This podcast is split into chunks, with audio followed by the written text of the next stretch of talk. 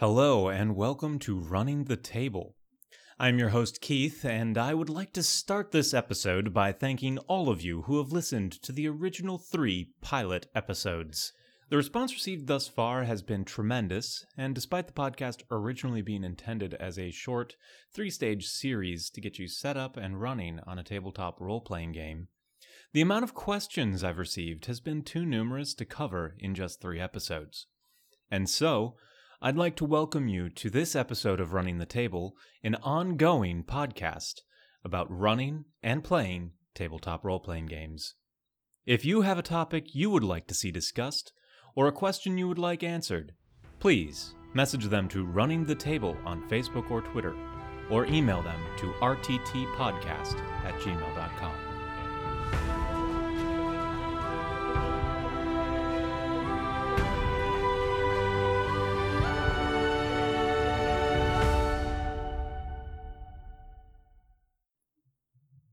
So, first things first, as we move into a more continuous format, I'd like to share a short explanation of the episode formats as we go forward.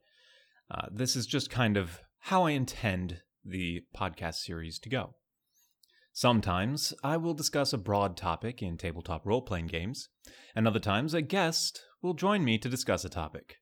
Depending on availability of guests and recording schedules, I will aim to alternate these episodes, but formats are still subject to change as everything settles into place. If you enjoy these segments and would like to see more of them, please leave a comment and review on the podcast. Or if you're not as interested in them, feel free to share that as well. After all, I'm doing this for you, the listeners. Okay, so without any further ado, let's get into today's topic non player characters. NPCs are, exactly as their name describes, those characters not played by a player. In a tabletop setting, that means they're played by you. GM, or DM, or Keeper, or whatever your game calls it. The one running it.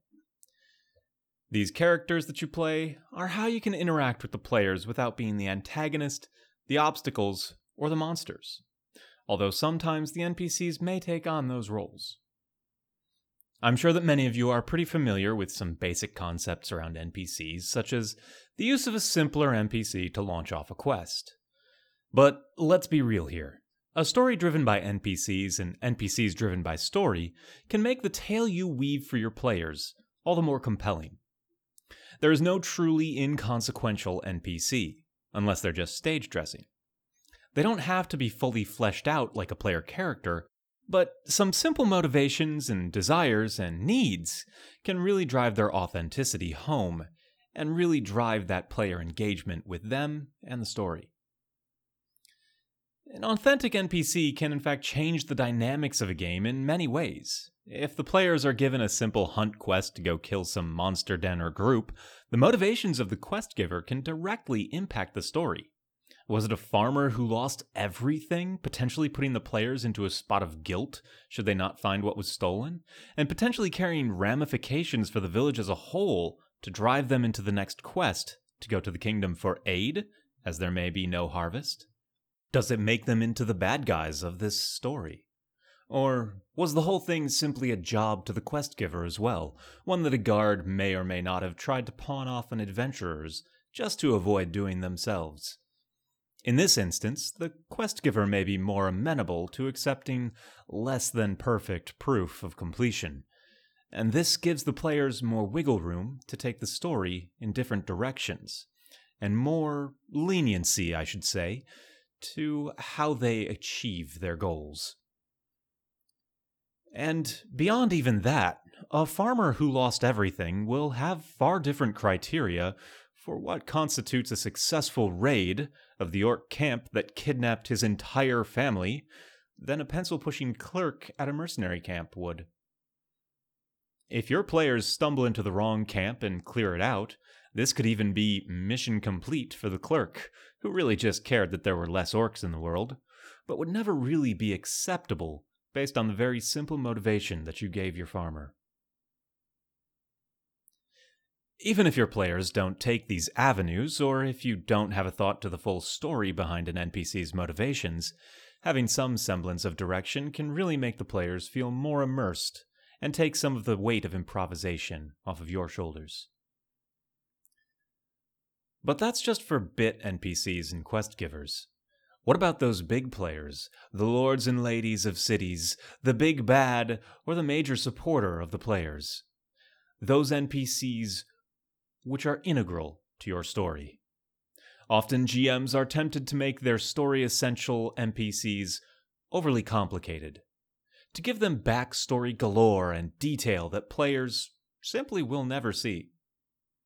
This isn't inherently bad, but oftentimes it's unnecessary and I can really only recommend it if it helps you.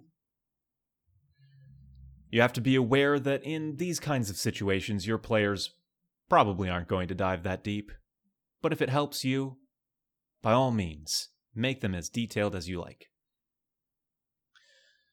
And in truth, when it comes to NPCs, your players often will tell you or show you who is interesting to them, who they'd like to hear more about, and who will help you decide which parts of the story you need to flesh out more. On the reverse, this isn't carte blanche to make incredibly shallow characters.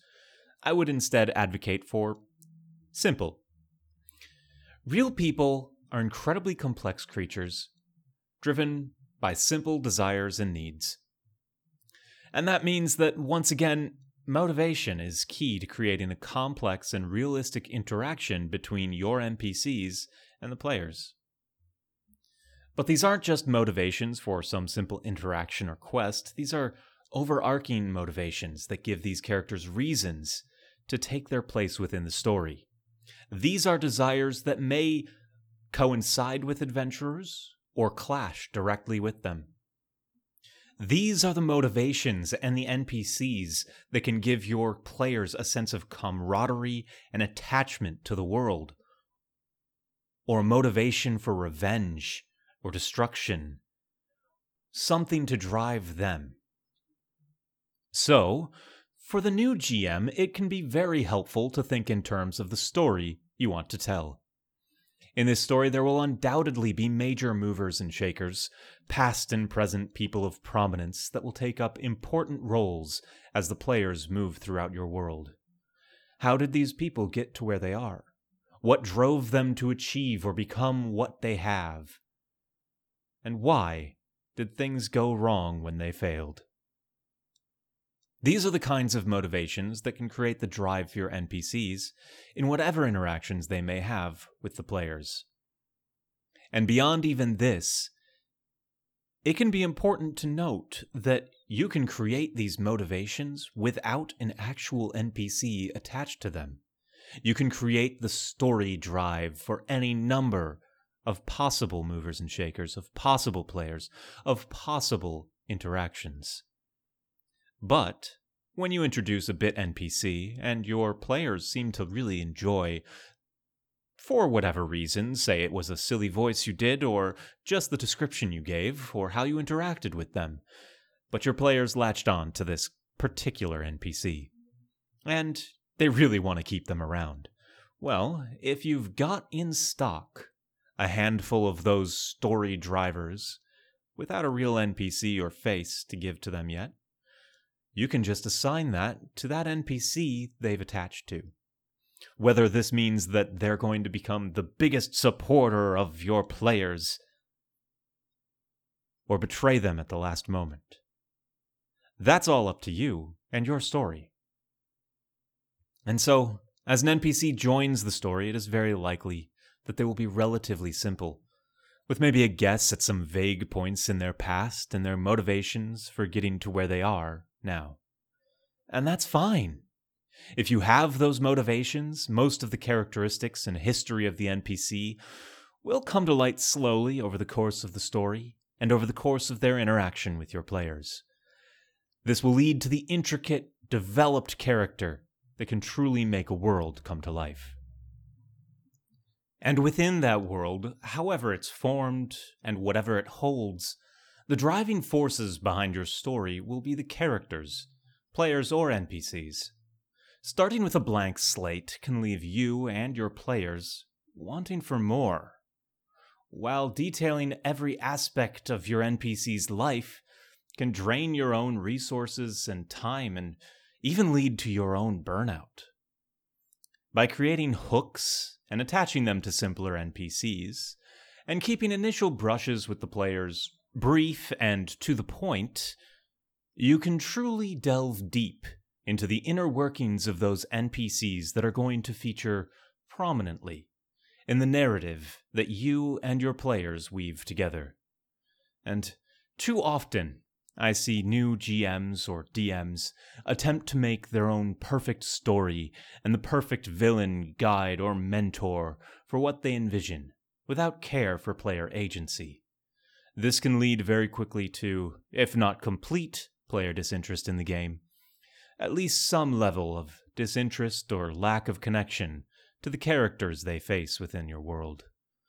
Alternatively, the GM who puts too little effort into their NPCs and barely makes them more than a cardboard cutout with a German accent can also see players lose interest or even drop the game entirely. But if you use some of the techniques and storytelling devices that we've discussed today to develop complex and unique characters, you won't have to resort to using 30 different accents just to differentiate between your NPCs. Instead, you may end up with vibrant, interesting people in a vibrant, interesting world that you've created and you share with your players. Thank you for listening to this episode of Running the Table on non player characters.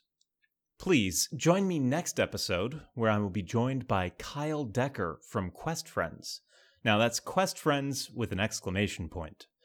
And uh, we will be discussing more about NPCs and answering a few of the questions that you have sent in. As always, I'm your host, Keith, and if you find yourself with questions you'd want answered about anything tabletop role playing game related, please send them my way to rttpodcast at gmail.com. You can also reach me at Running the Table on both Twitter and Facebook.